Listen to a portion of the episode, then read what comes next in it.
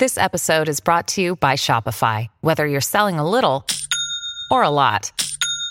Shopify helps you do your thing, however you cha-ching. From the launch your online shop stage, all the way to the we just hit a million orders stage. No matter what stage you're in, Shopify's there to help you grow. Sign up for a $1 per month trial period at shopify.com slash special offer, all lowercase. That's shopify.com slash special offer.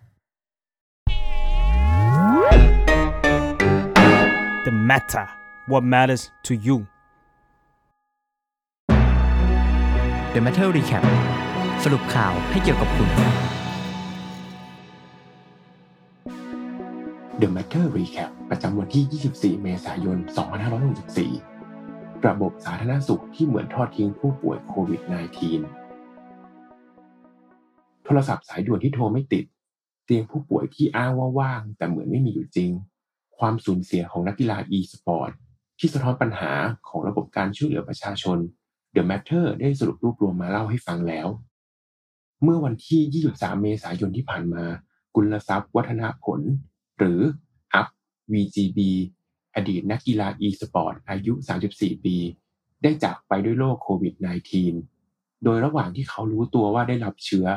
เขาได้พยายามติดต่อหาโรงพยาบาลเพื่อรักษาตัว อย่างไรก็ตาม กว่าที่เขาจะได้เข้ารักษาเชื้อไวรัส ก็ลามลงไปจนถึงปอดเขา ก่อนที่จะเสียชีวิตเพียง2วันหลังเข้ารับการรักษาในโรงพยาบาล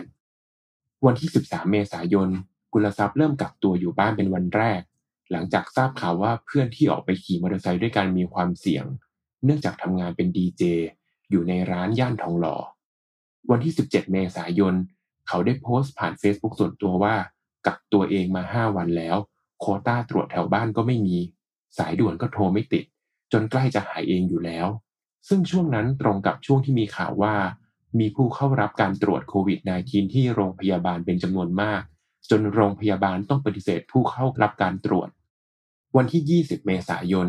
เขาได้ไลฟ์ผ่าน Facebook ตัวเอง คาดว่าตัวเองน่าจะติดเชื้อไวรัส เพราะมีอาการแสบคอตัวร้อนกินข้าวไม่ลง เดินไปห้องน้ำไม่ไหว ติดต่อโรงพยาบาลรอบบ้านตัวเองก็ไม่สำเร็จ ลองติดต่อไปที่โรงพยาบาลสนามเพื่อขอให้ส่งรถมารับ ทั้งนั้นก็บอกว่าเขาจำเป็นต้องมีผลตรวจยืนยันก่อนว่าป่วยจริง ซึ่งเขาก็พูดในไลฟ์ว่า ประเด็นคือเมื่อมีอาการแบบนี้จะออกไปตรวจได้อย่างไร วันที่ 21 เมษายน เขาได้เข้ารับการตรวจแอดมิดที่โรงพยาบาลเอกชนแห่งหนึ่งย่านเกษตร โดยตรวจพบว่าเชื้อได้ลงปอดไปแล้ว จึงต้องใช้เครื่องช่วยหายใจ วันที่ 23 เมษายน กุลทรัพย์ถูกพาตัวเข้าห้อง ICU เนื่องจากไม่สามารถหายใจเองได้ และเชื้อได้กินเนื้อปอดไปแล้วกว่าร้อยละ 80 วันเดียวกันนั้นเองเวลาราว 22 นาฬิกา 20 นาที แพทย์ได้ปั๊มหัวใจกุลทรัพย์ หลังจากนั้นในเวลา 23.30 หรือ 5 ทุ่มครึ่ง กุลทรัพย์ได้เสียชีวิตลง หลังจากเขาเสียชีวิตได้มีเพื่อนคนหนึ่งโพสต์ถึงกรณีของกุลทรัพย์ว่า สาเหตุที่อาการสุดหนัก เพราะเจ้าตัวมีความรับผิดชอบต่อสังคม ไม่อยากเรียกแกร็บหรือแท็กซี่เพราะกลัวคนอื่นติด แต่ขับรถเองก็ไม่ไหว จึงทำได้เพียงแค่รักษาตัวอยู่บ้าน และโทรศัพท์เรียกเจ้าหนี้ให้มารับรายการเรื่องเล่าเสาร์อาทิตย์ที่ออกอากาศวันที่ 24 เมษายน ได้ติดต่อพูดคุยกับเพื่อนของกุลทรัพย์คนหนึ่ง ซึ่งเล่าว่าเขาได้ช่วยกุลทรัพย์ติดต่อหาโรงพยาบาลเพื่อเข้ารับการรักษา แต่ไม่มีโรงพยาบาลไหนเลยที่จะรับตัว ไม่ว่าโรงพยาบาลรัฐ หรือเอกชน โดยมีเพียงคำตอบให้รักษาตัวดูอาการตัวเองไปก่อน ทางสายด่วนของรัฐก็ไม่รับสายบ้าง หรือตอบกลับมาว่ากุลทรัพย์ยังไม่มีผลตรวจเชื้อ จึงยังไม่สามารถส่งรถมารับได้